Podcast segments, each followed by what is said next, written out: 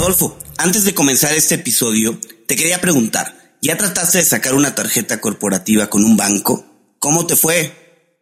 Adrián, ni me cuentes. La verdad, es un proceso difícil, tortuoso, y eso me recuerda a varios de los episodios que ya nos han contado invitados en cuentos corporativos, donde nos relatan la dificultad que es hacer este tipo de trámites en los bancos tradicionales.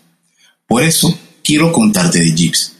Gracias a ellos, las empresas se pueden olvidar de los procesos lentos y tediosos para acceder a tarjetas de crédito y financiamiento corporativo. Invitamos a nuestros escuchas a registrarse en tryjeeps.com. Se lee T R Y J W V E S.com e ingresan nuestro código de referido cuentos o pueden ir directo a las notas de este episodio y hacer clic en la liga de registro. Y haciendo eso, en cuestión de días tendrán tarjetas de crédito, físicas y virtuales, ilimitadas para todo su equipo. Por si fuera poco, tendrán acceso a una plataforma de gestión de gastos que hará despegar su negocio, así como también opción a capital de trabajo y créditos de crecimiento. Si quieres crecer rápido, necesitas un socio que vaya realmente a tu velocidad. Los fundadores de las startups de mayor crecimiento como Justo, Kavak y La House lo saben y por eso usan Jeeps. Hoy entrevistamos a una artista muralista que ha pintado en el centro espacial SpaceX de Elon Musk. ¿Qué te pareció, Adolfo? Bueno, hablamos con ella de mariposas, hablamos de NFTs y hablamos de que además se ganó un concurso donde le regalaron 1500 cervezas. Sofía Castellano, muralista mexicano, impresionante artista. No se pierdan este episodio de Cuentos Corporativos.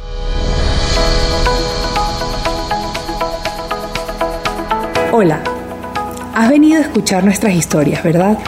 Entonces, bienvenido a Cuentos Corporativos, el podcast donde Adolfo Álvarez y Adrián Palomares hacen de juglares y nos traen relatos acerca del mundo de las empresas y de sus protagonistas.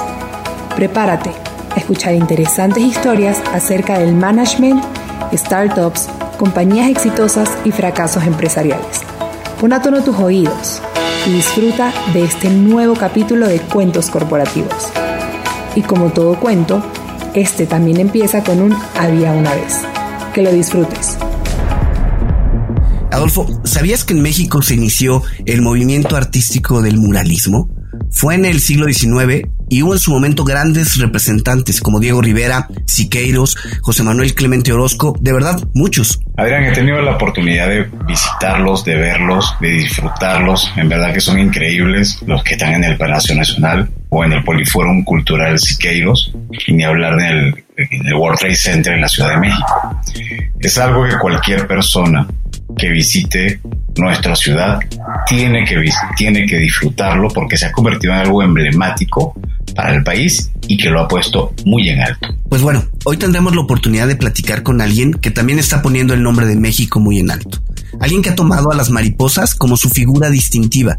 Así que arrancaremos este episodio diciendo como siempre las palabras mágicas.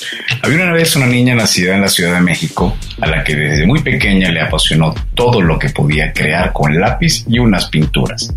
Decide estudiar la licenciatura en diseño gráfico en la Universidad Iberoamericana para luego hacer una especialización en la técnica del lápiz oriental en el Centro Cultural Michico y un curso intensivo de historia del arte, pintura y dibujo en la Academia de Arte de Florencia. Esto con el fin de dar paso a ir creando su estilo. Inició su carrera colaborando con el estudio Gildo Medina, donde colaboró por cerca de siete años. Sofía Castellanos es una estrella en ascenso dentro de la escena artística de México. Su trabajo se define como exuberante, afirma la vida y cautivadoramente positivo, con un estilo muy colorido que le ha permitido experimentar muchas opciones, como, como los murales de gran escala hasta colaboraciones con grandes marcas como Fendi, Kipling, Carolina Herrera, Nike, Bombay Safir y Chanel. Su trabajo se ha presentado en Bangkok, Miami, Lisboa, España, Londres, París y hasta la central de Abastos. Y el festival Corona en México. Fue elegida como uno de los 50 líderes digitales en México por Grupo Expansión. Para dimensionar el impacto que Sofía está teniendo, vale la pena que recientemente se liberó su curso de, de muralismo en la plataforma doméstica. Sofía define su obra como una historia ilustrada, un viaje por un lugar donde la magia triunfa sobre las paradojas de nuestro mundo, lleno de personajes exóticos y fantasías posibles. Una oportunidad de adentrarnos en una nueva realidad mucho más colorida. Sofía, bienvenida a Cuentos Corporativos. De verdad, un gusto tenerte con nosotros. Muchísimas gracias por invitarme. Estoy súper contenta de platicarles un poquito de lo que hago y de cómo terminé pintando todos los días. Muy bien, ya vas a llenar nuestros oídos de colores, pero para comenzar a hacerlo, primero, por favor, dinos tú quién eres. ¿Qué hay detrás de o delante del lienzo de Sofía? Pues bueno, ya ya platicaron un poco sobre mí. La verdad es que es muy bonito escuchar de parte de ustedes, porque hay veces que después de mucho tiempo nos olvida del camino recorrido. Y bueno, yo soy una persona que siempre le encantó crear, que desde chiquita tuve un deseo muy grande de, de hacer cosas y de literalmente de sacar todos los pensamientos que tenía en la mente y plasmarlos de alguna forma. Y el lápiz y el papel fueron ese medio que yo encontré y pues bueno, Sofía Castellanos, ¿quién es? Es una niña, mujer ahora, porque ya cumplí 30 hace poco. Es, es, es vaya, es fuerte decirlo, pero es verdad. que nací en la Ciudad de México.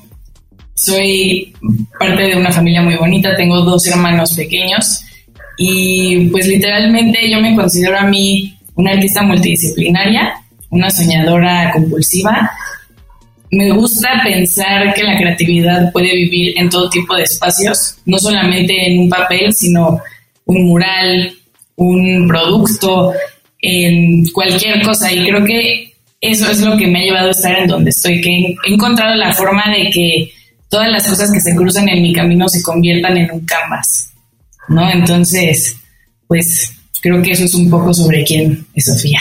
Oye, Sofía, em, vayámonos un poco a, tu infancia.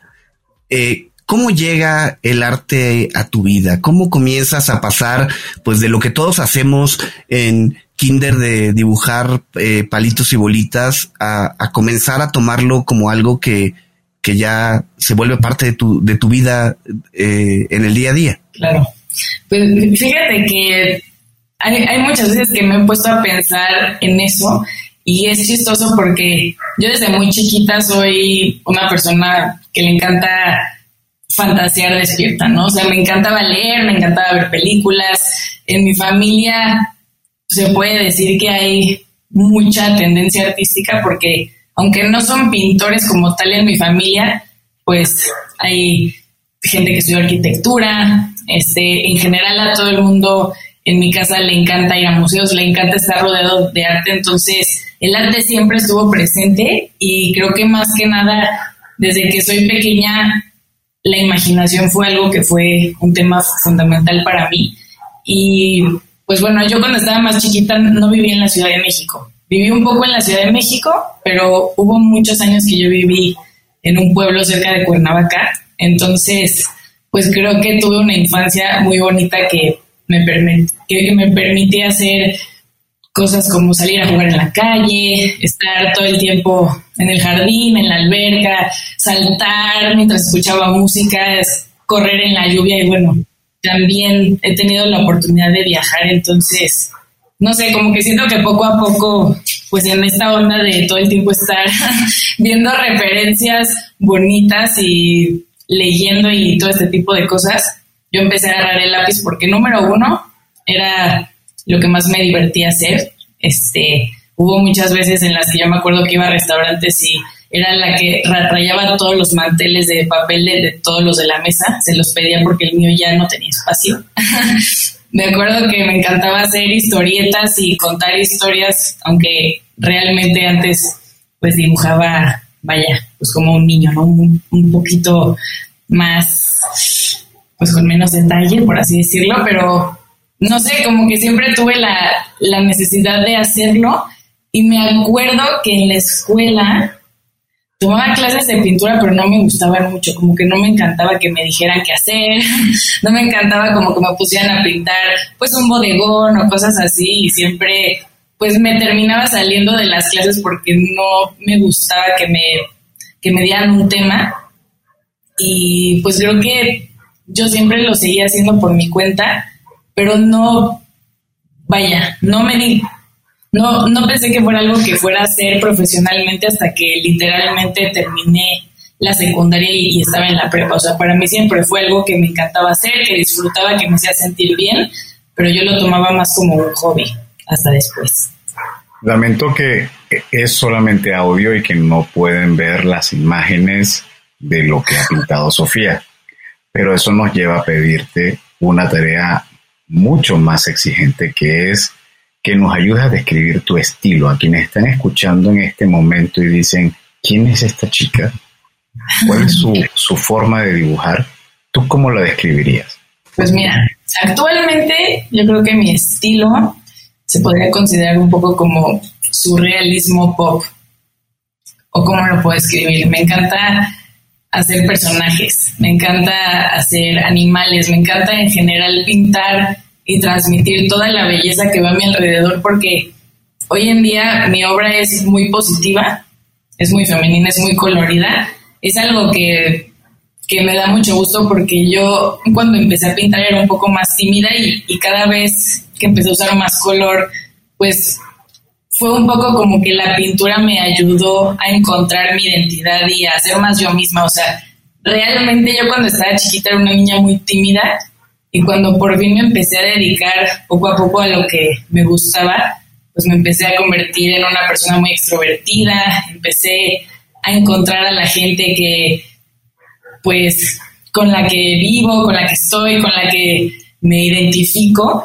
Y en general mi estilo, como yo lo veo, es un mundo lleno de fantasías posibles. ¿A qué me refiero? Un mundo en donde todo lo que uno se puede imaginar y todo lo que uno quiere que suceda puede existir. Y más en los últimos dos años me di cuenta de que mucho de, lo que yo pinto son las cosas que yo necesito ver en el mundo.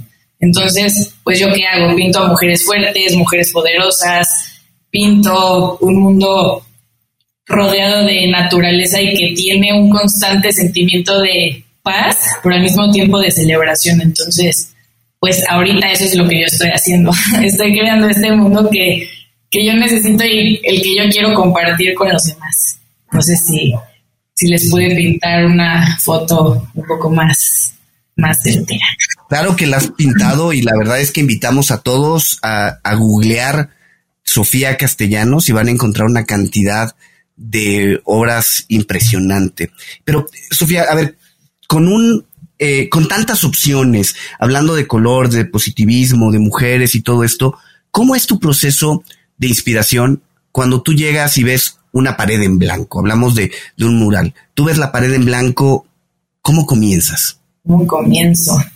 Fíjate que el lienzo en blanco creo que para todos los artistas es el momento en el que surge la mayor incógnita o como el mayor reto.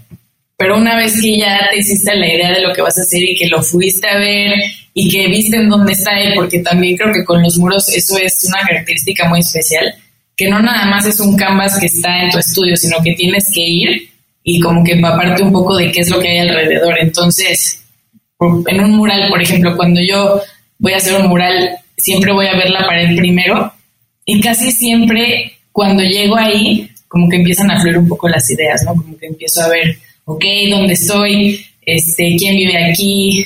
en dónde está, ¿no? Creo que con los murales, más que con las obras, es importante que la comunidad que está ahí se identifique con estas obras, porque los murales tienen un sentido de convertirse en parte del, paisaje y de la comunidad. Entonces, el mural en específico tiene que tener algo que lo conecte con donde está. Entonces, por ahí empieza a fluir un poco la inspiración, ¿no?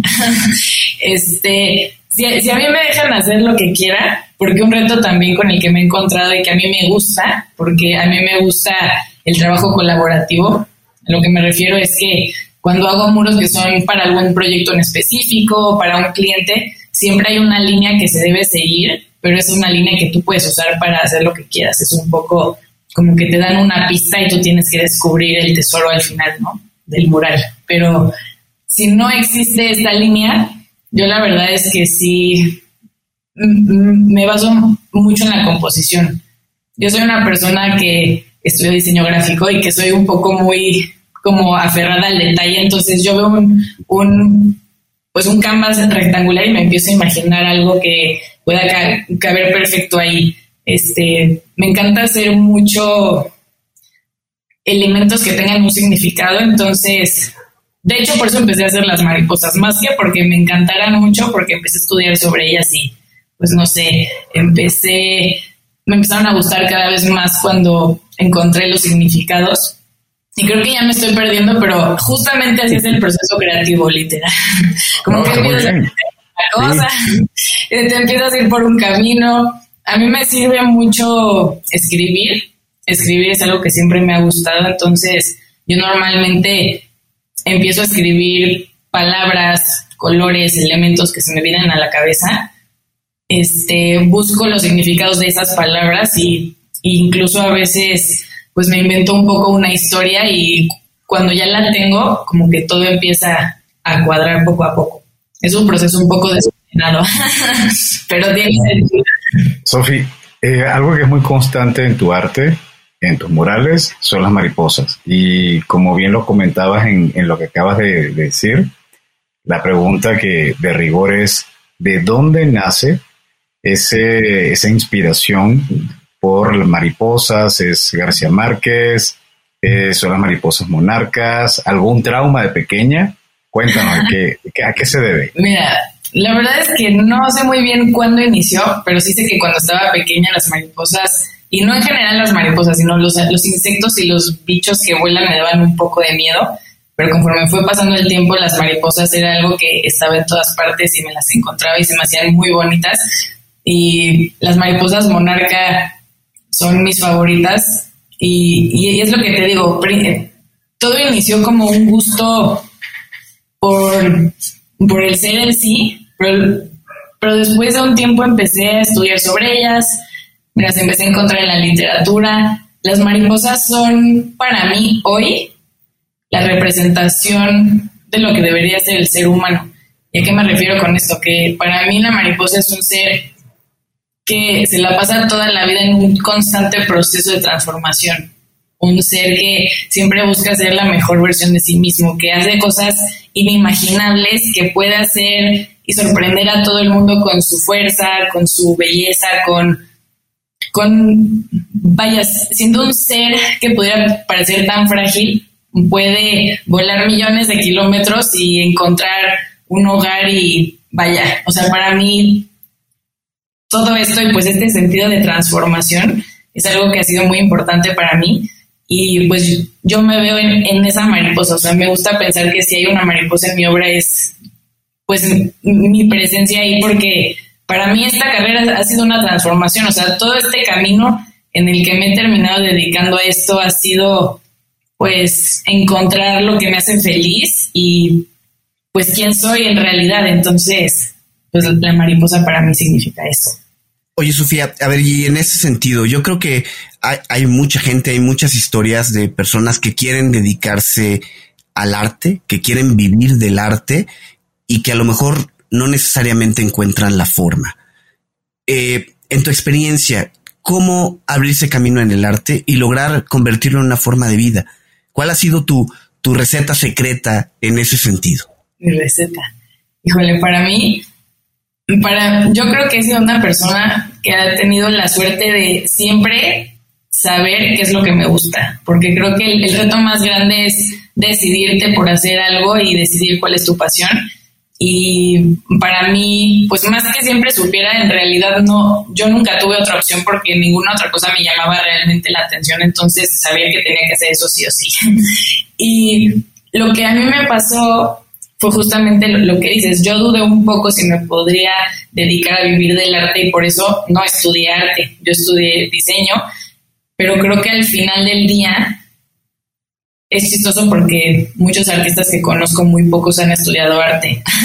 Como que creo que al final un artista es una persona que logra expresar su creatividad y cuando la creatividad está ahí es muy fuerte y tiene que salir siempre encuentra la forma. Entonces, pues hay muchos tips y muchas este, fases de esta receta que yo puedo compartirles y por ejemplo una que para mí es súper importante es que no te esperes a saber quién eres para empezar a compartir tu trabajo. ¿A qué me refiero con esto? Hay muchas personas que ilustran, que cocinan, que hacen lo que quieras, o sea, que tienen un talento que están experimentando con él y no lo quieren compartir y no quieren empezar a experimentar, pues, hacerlo algo más profesional porque creen que no está listo el producto.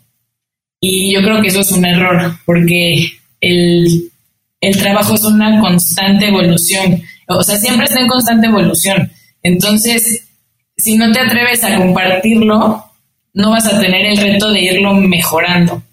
Y, y, hay muchas veces que te puede sorprender porque yo miro para atrás y veo los primeros dibujos que hice, los primeros murales, y evidentemente no tienen nada que ver con lo que estoy haciendo ahora, pero creo que todo fue posible gracias a que pues no me esperé demasiado y dije, pues ya, así está ahorita y ya, ya lo quiero empezar a hacer, entonces empecemos, punto. Yo creo que ese es el primero. La segunda es que, bueno, hoy en día también hay muchas personas que creen que tienen que dejarlo todo para perseguir su sueño. Yo creo que eso no siempre es muy realista, pero sí puedes empezar a hacer las dos cosas. O sea, eso es algo que sí se puede. Y al final del día, cuando tu talento y tu creatividad ya está en el punto en el que necesita estar, vas a poder desprenderte de lo demás, ¿no? O sea, si estás dispuesto a hacer esa transición, no tienes que dejarlo todo y puedes estar un poquito más seguro de ese camino. Este, y pues no sé, es que muchísimas cosas. Yo tuve la suerte de encontrarme a mentores en el camino y creo que, que, cuando estás más joven como que te da un poquito de pena acercarte a la gente que está haciendo esas cosas. Y, y creo que eso para mí fue lo más valioso porque yo trabajar, bueno, tener esta oportunidad de trabajar en el taller de otro artista me abrió muchísimo los ojos, este, me llenó de inspiración, me enseñó como, como que tiró ese telón invisible de cómo la gente vive de, esto y realmente pude verlo muy de cerca. Y pues por eso creo que es importante que te acerques a la gente que está haciendo lo que tú amas y les preguntes todo. Intentes trabajar con ellos, o sea, que intentes estar cerca de esa creatividad. Este, y bueno, el último y más, este, que creo que más han escuchado, es que tienes que echarle muchísimas ganas, porque el arte es como cualquier otra carrera. Creo que es algo que requiere muchísimo esfuerzo, muchísima pasión, horas de trabajo, que al final no se siente como un trabajo, pero sí lo es porque pues es algo que, pues no te sientas en la tarde a, tomar vino y, y, ya está, no y pintas un cuadro, sino que son muchas más cosas atrás de eso. Entonces, pues esos son los primeros tips que te puedo dar. Seguro se me van a ocurrir más. más. Seguramente, pero te escucho y recuerdo la historia de una tocaya tuya. Eh, ella se llama Sofía Niño de Rivera. Ah, sí. trabajó también en el mundo o estuvo quizás en cierta forma vinculada a tu mundo porque ella trabajó mucho tiempo en el mundo de la publicidad. Y, todo el mundo, y su historia lo ha contado varias veces en podcast y en entrevistas, donde dice que eh, de repente dijo, ya, yo quiero entrar en el stand-up quiero pararme y sé que va a ser difícil y voy a dejar un trabajo que me remunera muy bien, donde tengo todo un futuro que puedo planear con cierta seguridad. Y, bueno, ella contó que bastantes veces se la vio muy, muy, muy negras, al punto que más de una vez pensó en qué carajo estoy haciendo yo aquí, déjame regresar a un trabajo normal. ¿A Sofía Castellanos le pasó eso en algún momento? Pues fíjate que para mí fue un... Yo eh, encontré la forma de, verlo todo como un escalón. Entonces yo empecé con diseño, trabajé como diseñadora, encontré una empresa de diseño y estaba trabajando ahí, pero justamente se me cruzó pues este artista y de hecho dije, no, es que como que este artista estaba buscando un asistente de estudio que básicamente, pues sí, es, es como un minion, es como el diablo viste a la moda, pero en arte, y yo dije, pues a ver, necesito, necesito ir y, ya está. Y, literalmente por un tiempo tuve dos trabajos, o sea, no me rehusé a dejar el otro, pero pues yo literalmente estaba pues en mis trabajos de, de 8 de la mañana a 9 de la noche y estuve así por meses hasta que dije, no, ya, a la goma, necesito ir por lo que me está dando más en mi alma, en mi corazón, y pues me fue a trabajar de lleno con este artista que, que me acuerdo mucho de, algo que me dijo que fue como, a lo mejor aquí, pues no es una empresa muy grande o un trabajo muy este, convencional, pero te prometo que vas a aprender mucho y que yo te voy a enseñar todo lo que sé, y eso es lo único que yo te puedo ofrecer, enseñarte todo. Y realmente creo que al final del día yo le debería haber pagado por todo lo que me enseñó porque fue invaluable para mí. Entonces, pues sí, o sea, por suerte la carrera de diseño te permite estar de, de, freelance, entonces yo estaba trabajando con él y pues hacía mis, pues mis encargos y mis proyectos cuando llegaba a mi casa, este, pero la verdad es que después de estar ahí y verlo todo, como que mi sueño se hizo todavía más poderoso y dije, es que no importa lo que tenga que hacer, pero tengo que lograrlo, porque yo veía su vida y yo quería estar ahí. Entonces, pues creo que, que, a ver, sí, o sea, lo que a mí me pasó y que creo que a todos los artistas les pasa al inicio, que seguro se, se podrán identificar, es que obviamente al principio yo decía que sí a todos los proyectos. Entonces, fuera bueno, malo, más o menos, pagaran bien, mal, o sea, lo que fuera, que si te pagaran solo con exposición, al principio yo hice todo, así hice todo y poco a poco, este, pues pude empezar a decir que, que no a proyectos, ¿no? Entonces, pues a lo mejor no, no las vi muy negras, pero sí llegué a hacer proyectos con los que no me identificaba mucho, pero pues yo decía, bueno, no importa, ya llegará otro en el que sea 100% para mí y pues ahora estamos aquí, así que se logró, se logró. Oye, Sofía, a ver, y en ese eh, ir eligiendo los proyectos, vemos en tu trabajo que has trabajado en conjunto con muchas marcas, que están las marcas volteando a ver el arte, pues quizá como una forma de llegar a más gente. ¿Cómo, ¿Cómo ha sido el proceso para ti de trabajar con una marca? ¿No te ponen muchos, muchas ataduras, muchos límites? Pues mira, a mí trabajar con marcas siempre me ha parecido súper interesante. Y, es un punto que siempre ha estado un poco como en discusión porque hay mucha gente que dice o artistas que consideran que el, arte comercial no es arte en realidad, ¿no? O sea, que, que dicen, si no es bellas artes, óleo, esto y esto y esto, no lo voy a considerar arte. O sea, hay curadores que, que se pelean con este concepto y creo que ahora que ya es algo que está pasando cada vez más, al fin se está rompiendo un poco esta barrera porque para mí las marcas son pues casi los nuevos mecenas del arte, porque porque te pueden dar una exposición que pues un cliente particular no te puede dar, o sea, literalmente son las los canales por los cuales tu arte puede llegar a millones y millones de personas y para mí es muy bonito pensar que el arte puede estar al, alcance de todo el mundo. ¿no? O sea, que no necesariamente tienen que ir a un museo, una galería para disfrutarlo, sino que pueden tener arte en su vida y en sus cosas y en todo. Entonces, en inicio, por eso para mí las marcas siempre me llamó muchísimo la atención y tuve la oportunidad de empezar a trabajar con ellas poco a poco.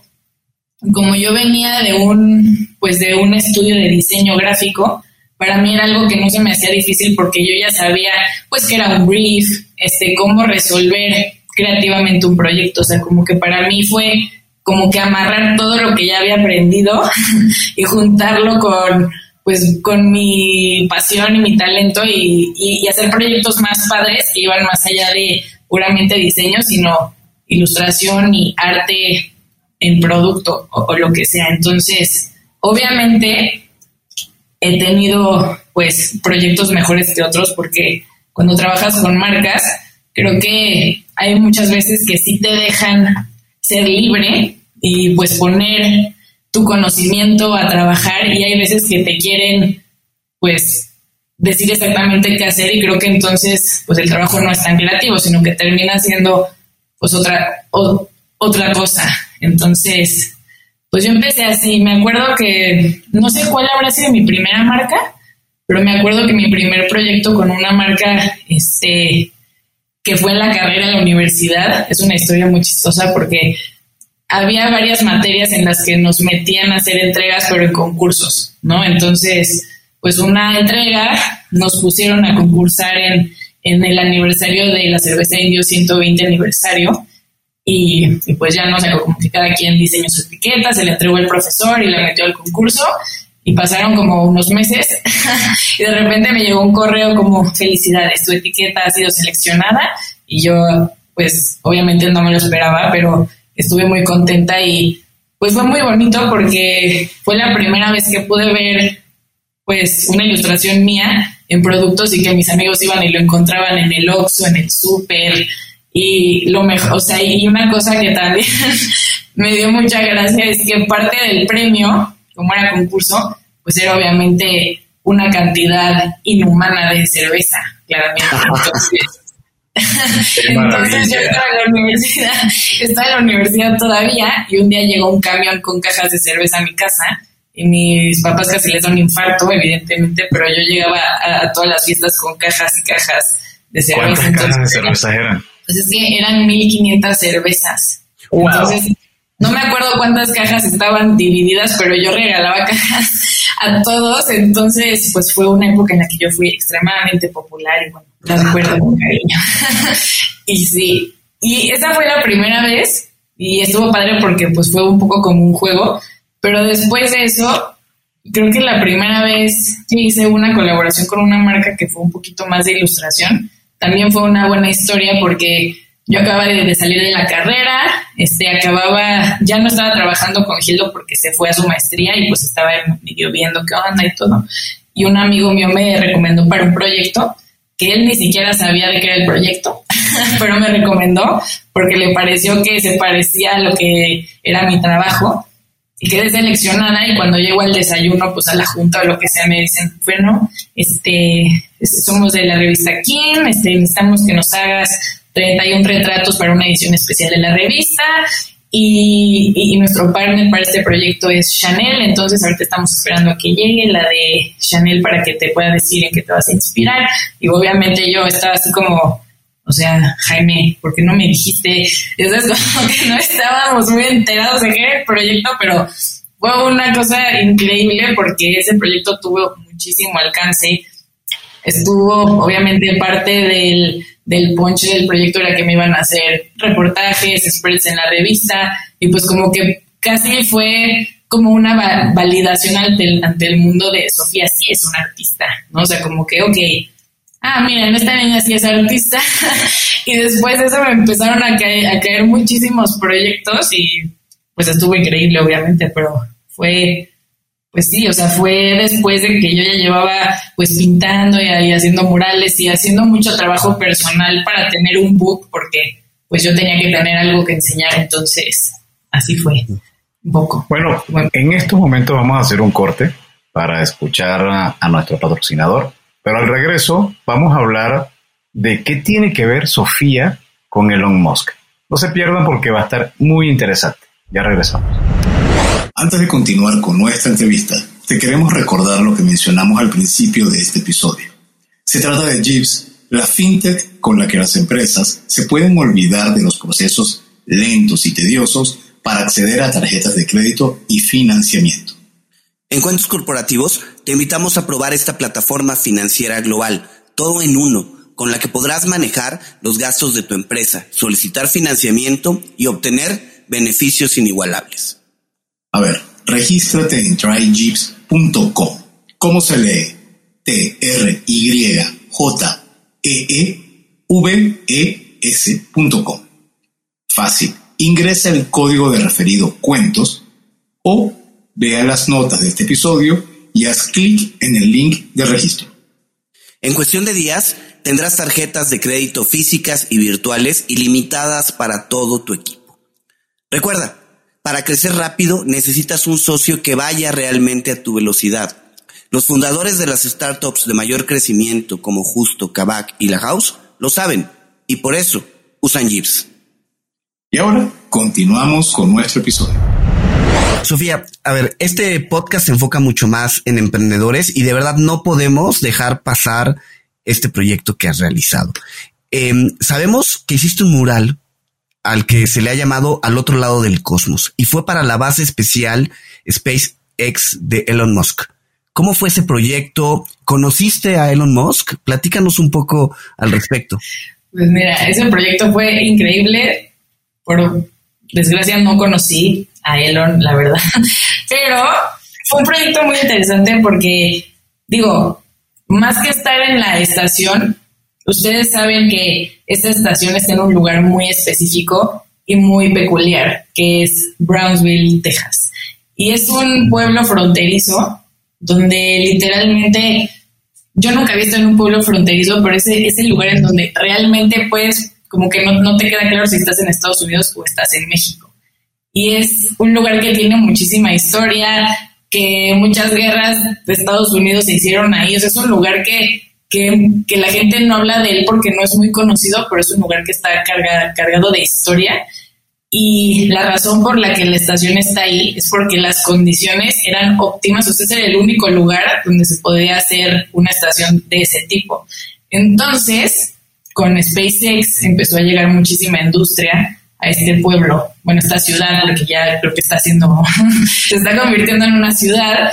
Y es muy interesante verlo porque parte de lo que empezó a pasar es que muchísima gente se empezó a mudar aquí, empezaron a necesitar hacer muchísimas cosas, a emprender muchísimo y este lugar tiene un downtown muy bonito, pero que literalmente es súper antiguo, que estaba prácticamente un poco abandonado y parte de los esfuerzos que, pues, que Elon Musk y su empresa están haciendo es dar patrocinios para hacer cosas, ¿no? Aquí.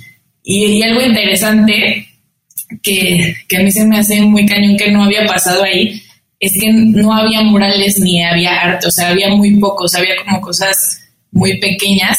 Y entonces este señor dijo, pues voy a dar un grant para hacer murales en el downtown pero son paredes enormes, o sea, son edificios súper antiguos, enormes y, es un proyecto que está cambiando a toda la comunidad y que está pues siendo muy bonito y al mismo tiempo está siendo disruptivo, porque eso es una historia muy interesante. Yo no fui la primera en ir, fui la segunda, pero cuando llegó el primer muralista, como que la gente de ahí no sabía si le gustaba o no, como que estaban un poco de, pero pero ¿por qué? O sea, ¿qué están haciendo?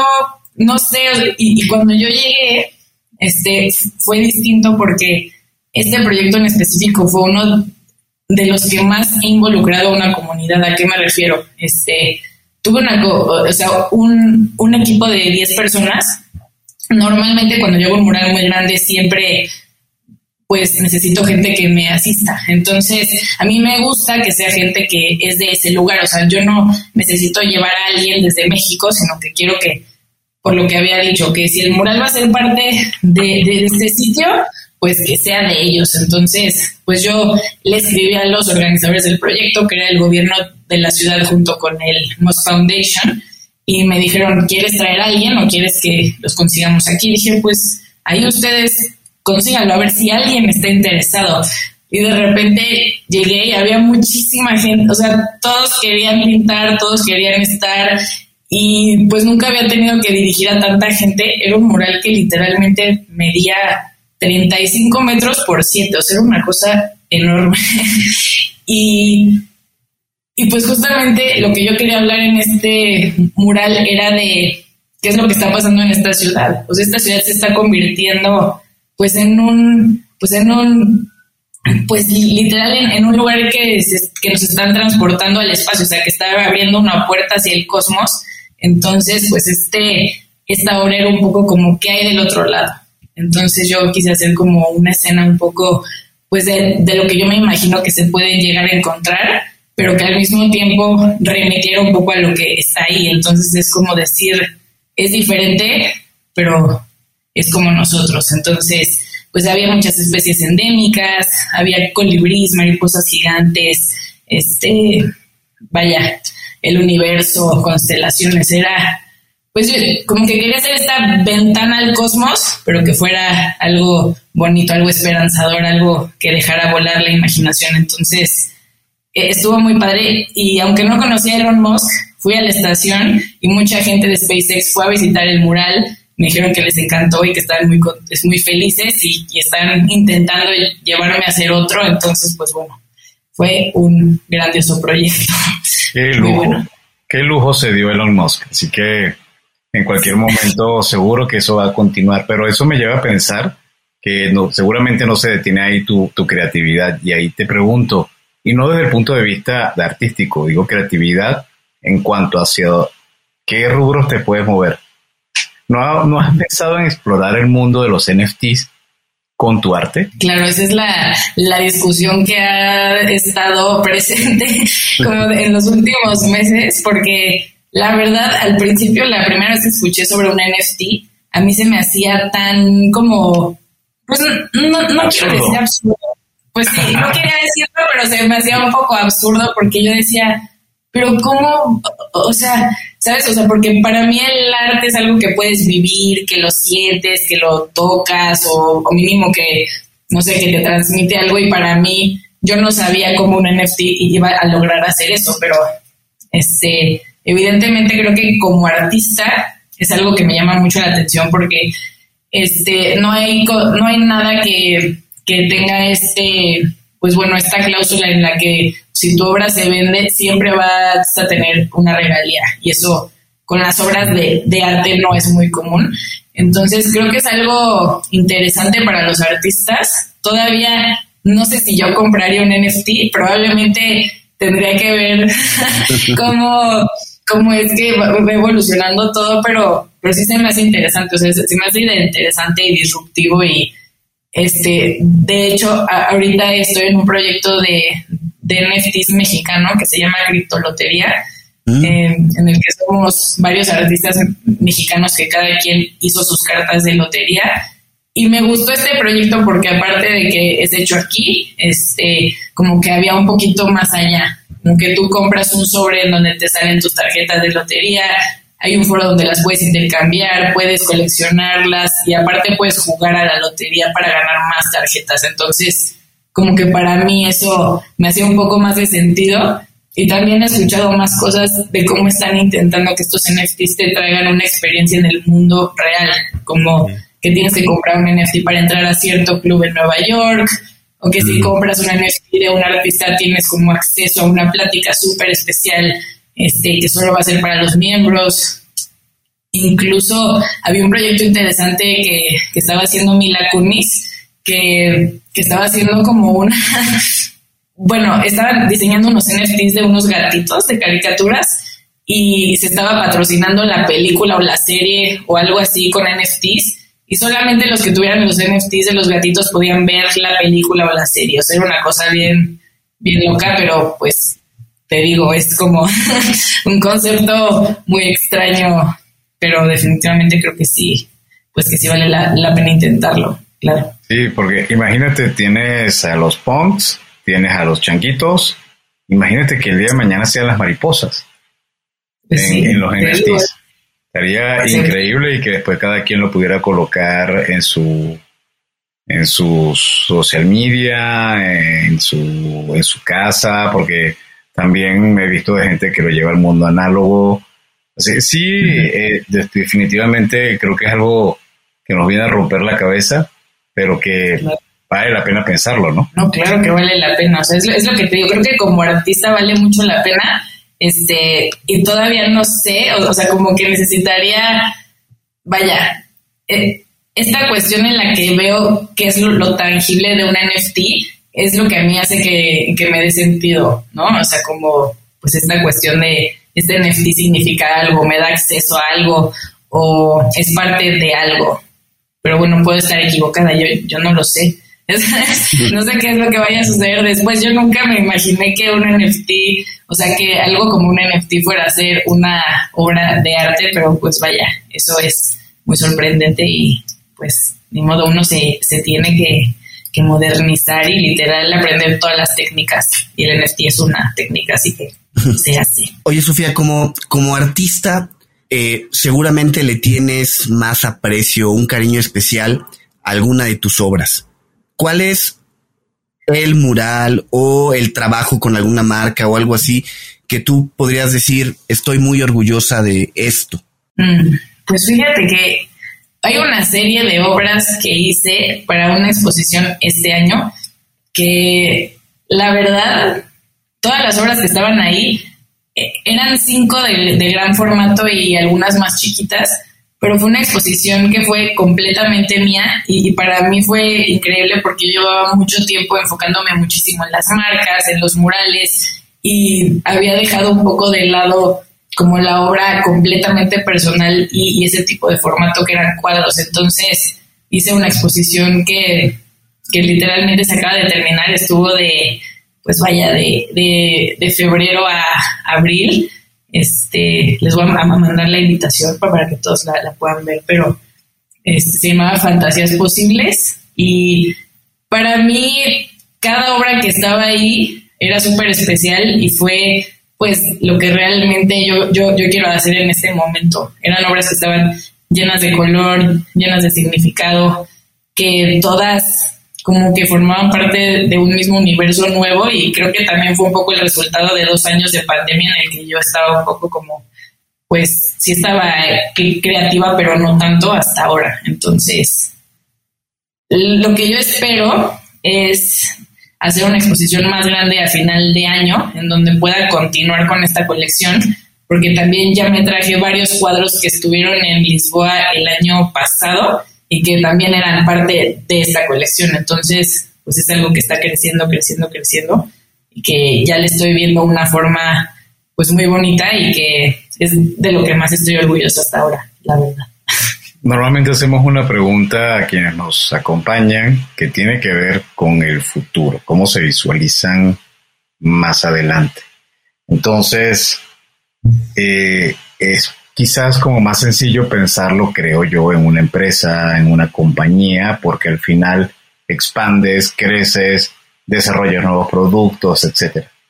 Pero ¿cómo sería imaginarse a Sofía dentro de cinco años, por ejemplo? Híjole, pues hay muchísimas cosas que a mí me gustaría hacer y como yo me imagino, en primera, quiero que me pase lo mismo que ahora, que yo veo mi obra de cinco años atrás y veo un avance espectacular, o sea, que yo veo una evolución en el trabajo, en la temática y en todo, muy cañona. Entonces, eso es lo más importante. Yo quiero seguir evolucionando, quiero seguir aprendiendo, quiero que mi obra sea cada vez más, más especial y más importante.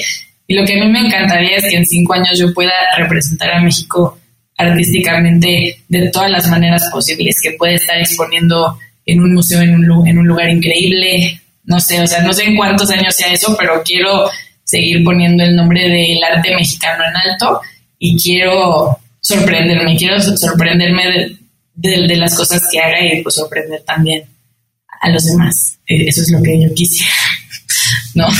Oye, Sofía, eh, quizá un poco en este mismo sentido. En las empresas hay un parámetro, llamémoslo así, de crecimiento, ¿no? De pronto todas quieren llegar a ser unicornios y es la forma como se miden. En términos de arte es, es muy difícil tener esa medida, pero ¿quién dirías que es tu referente artístico? ¿Que, ¿Quién es ese artista eh, del que admiras eh, pinturas, este, el que te inspira de alguna manera, ¿no? Pues mira, me inspiran muchos, pero hay uno en específico que me encanta, me encanta y creo que es un referente muy poderoso para muchos artistas. Es uno que se llama James Jean. Es el que hizo, no sé si lo vieron, pero es uno que hizo el, el cartel de la última película que salió de aquí en todos lados, algo así, y también el de Guillermo del Toro de la forma del agua. Pero métanse a ver su trabajo porque es un artista que es espectacular, que tiene una obra personal súper importante, eh, que ha expuesto en museos en todo el mundo, que siempre es súper fiel a su estilo y que sigue colaborando con marcas, pero son cosas que realmente valen muchísimo la pena. Y yo creo que al final del día, pues igual no, no existe un tipo unicornio en el arte, pero sí hay niveles de artistas muy consolidados. Yo creo que James Jean es uno de ellos. Y pues para otros ejemplos que les pueda dar, por ejemplo, aunque su obra no es específicamente mi favorita, sí me gusta mucho, creo que Okuda, que es un artista español, ha hecho algo increíble que es que le empezó en el graffiti, empezó haciendo murales y hoy en día es una empresa masiva que hace todo, o sea, que hace literalmente murales, obras, exposiciones, colaboraciones, que tiene un equipo enorme, que tiene una sala de exposiciones en Madrid espectacular, que tiene laboratorios de, arte, que, que al final del día cuando tú creces y necesitas que tu equipo crezca, es porque tus proyectos ya pues, se te fueron de las dos manos y necesitas más manos para crearlos. Entonces, pues eso es lo, que a mí me gustaría también, ¿no? O sea, como que la obra de Sofía sea tan grande y tan este, enorme que necesite pues mucha gente que la cree, o sea, que mi creatividad pueda este, expandirse así, ¿no? Que sea algo que se convierta en muchísimas cosas. No sé si tuvo sentido lo que dije, pero vaya. Absolutamente, seguro que lo vas a lograr, tienes toda la energía y el poder para hacerlo, así que vamos a estar muy pendientes y mira, seguramente en cinco años vamos a grabar un nuevo episodio de Cuentos Corporativos contigo y vamos a revisar dónde, qué ha pasado y qué falta por hacer. Pero por lo pronto vamos a regresar otra vez a tu pasado o a tu mundo personal. Cuéntanos, ¿te gustan los cuentos? me, sí me gustan los cuentos. Claro, cómo no. Me, me encanta leer y desde que estoy chiquita y leía mucho. La verdad, me gustaría leer tanto como cuando leía de chica, que sí me pasaba leyendo un montón ahí. ¿Y cuál cuento consideras que puede ser tu preferido? Cuento preferido. Hmm, es una pregunta difícil. Este, me, me he dado cuenta que me gustan las historias épicas, entonces yo fui la típica niña que, leyó todos los de Harry Potter, todos los de todas las sagas que te puedas imaginar. Y no sé, el primero que leí, y que a lo mejor es muy extraño porque pues no es un libro tanto como para chavos, pero me acuerdo que lo leí porque mis papás me lo dieron y yo estaba encantada con eso. Era el, de los tres mosqueteros, leí, es el de 20 años después y todo, y los leí como tres veces y cuando y ahora que lo pienso, pues estaba un poco, o sea, estaba muy pequeña para leerlo, pero me encantaba y, pues me gustaba un montón. Entonces, ese yo creo que es el libro que más tengo así como de que es un libro que me encanta. Y que esa historia del héroe siempre me ha encantado, o sea, la verdad, ¿no? Oye, y, en términos de eh, a lo mejor libros de novelas o temas de o libros de arte, ¿algún libro que nos puedas recomendar? Sí, hay uno que lo leí el año pasado y también lo tengo aquí. Últimamente he estado leyendo muchos libros que tienen que ver justo como con la industria y como que una ondita más como, como para inspirarme en el tema y aprender. Y este libro me encanta. Me lo regaló un amigo mío. Este, y se me hace muy interesante porque aparte, pues desde que estaba pequeña siempre me encantó. Se llama Creativity Inc. y es de Ed Catmull. Es muy bueno. Es uno de los cofundadores de, de, los cofundadores de Pixar. Excelente libro. Está increíble porque además te, te, lleva toda la historia de, cómo narran en Pixar, ¿no? De cómo, cómo nació. Claro, no, y a, mí se me hace súper interesante. A mí me encanta ver películas y bueno, o sea, siempre he visto Disney toda la, la vida y, este libro para mí es como una ventanita un poco a cómo se hace todo eso y para mí es como que me explota un poco el cerebro de ya me lo acabé obviamente pero pero ese libro me encantó y siempre se lo recomiendo a toda la gente artistas que me preguntan de libros porque es muy bueno la verdad como artista hay algún gadget que tú puedas recomendar para mm, tu actividad permanente, diaria o incluso desde el punto de vista personal? Pues yo, algo que me cambió totalmente el modo de trabajar y que lo uso muchísimo es el iPad.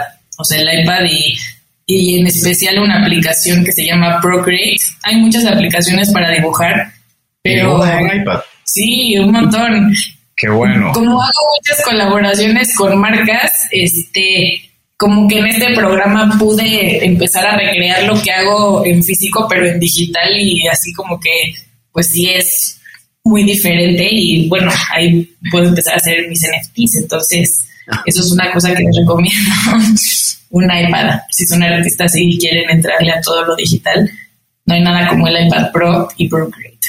Nada. Oye, y bueno, ya nos, eh, normalmente hacemos una pregunta en relación a empresarios, dos o tres empresarios que, que consideres que están marcando tendencia, pero claramente, pues ahora nos interesa hablar de arte.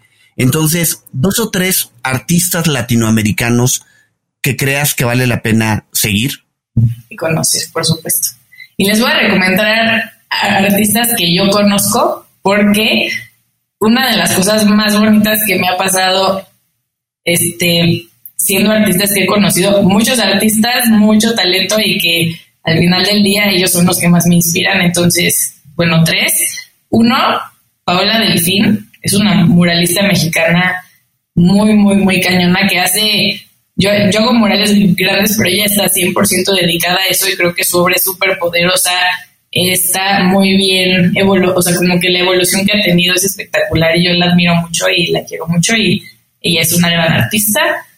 También, bueno, deben de conocer a la persona con la que yo, que fue mi, mi máximo tutor del mundo, que se llama Gildo Medina. Este, creo que su obra es increíble, tiene un storytelling muy, muy especial y, y, de verdad que sus obras como que tienen un detalle que creo que ya nadie hace, o sea, como que nadie se toma el tiempo para crear ese tipo de, detalle. Y entonces él se me hace que es espectacular. y también lo quiero mucho y lo aprecio y otra artista que a mí siempre me ha encantado lo, que hace y aparte creo que es una persona increíble y siempre sus proyectos tienen como esta naturaleza de ser como que te llenan el corazón de algo bonito. Ese es Lourdes Villagones, que también es que, que, viene un poco del diseño y, yo la admiraba mucho y, y un día la conocí, pues ahora somos amigas y vaya. Esos son tres que probablemente si no los han visto les va a gustar mucho su trabajo. Excelente. Y a ver, alguien que está escuchando el podcast y dice, está increíble, quiero saber más de Sofía Castellanos, quiero incluso poder entrar en contacto con ella. ¿Qué debe hacer? Pues mira, yo tengo todas las redes sociales porque soy la máxima millennial, pero la que más uso es Instagram. En Instagram me pueden encontrar como Sofía Castellanos Art. Tengo mi página web que es sofiacastellanos.com y pues ahí tiene links para todas mis páginas que son Facebook, este, Behance, ahí está también el contacto de correo en todas partes, entonces, bueno, TikTok, soy muy joven en TikTok, pero si me podrían seguir por ahí me ayudarían muchísimo. Es, soy Sofía Castellanos en TikTok y pues aquí estoy para cualquier cosa que se les ofrezca. Oye, Sofía, ¿algún mensaje final que quieras compartir con nuestros escuchas? Híjole, pues algo que les puedo compartir es que, bueno, que la creatividad es un recurso infinito, que siempre va a haber cosas nuevas que hacer y que si tienen un sueño o algo que les apasione y que les encante y que disfrutan, que no duden ni un solo momento en empezar a hacerlo todos los días porque la verdad es que eso sí te cambia la vida y te hace muy, muy, muy feliz y muy completo. Eso pienso yo. Excelente, Sofía. Bueno, en verdad que ha sido un episodio increíble porque además es la primera vez que tenemos el placer de tener a un artista muralista en cuentos corporativos. No será la última, pero sí es la primera y eso nos hace muy felices y seguro mucha gente va a disfrutar este episodio. Sí, les gustó este episodio, por favor, no duden en suscribirse en su plataforma y calificarnos con cinco estrellas. Agradecemos a nuestros aliados, la revista Neo, el marketing de los negocios y a Radio Conexión Latam, la radio que une a Latinoamérica. A través de ellos se comparten episodios seleccionados de cuentos corporativos. En las notas de este episodio podrán encontrar horarios y características. Y bien, como siempre decimos las empresas, sin importar su origen, razón de ser o tamaño, tienen todas algo en común están hechas por humanos. Y mientras más humanos tienen, más historias que contar, más arte que ver. Y todo cuento empieza con un había una vez. Nos escuchamos en el próximo capítulo. Muchísimas gracias, Sofía. Gracias, Sofía. Gracias por habernos acompañado en este capítulo de Cuentos Corporativos. Ojalá que esta historia haya sido de tu agrado y sobre todo que te lleves ideas y experiencias que puedas aplicar en tu propio universo empresarial. Esperamos que nos escuches nuevamente y recuerda, todos los cuentos comienzan con un había una vez. Hasta la próxima.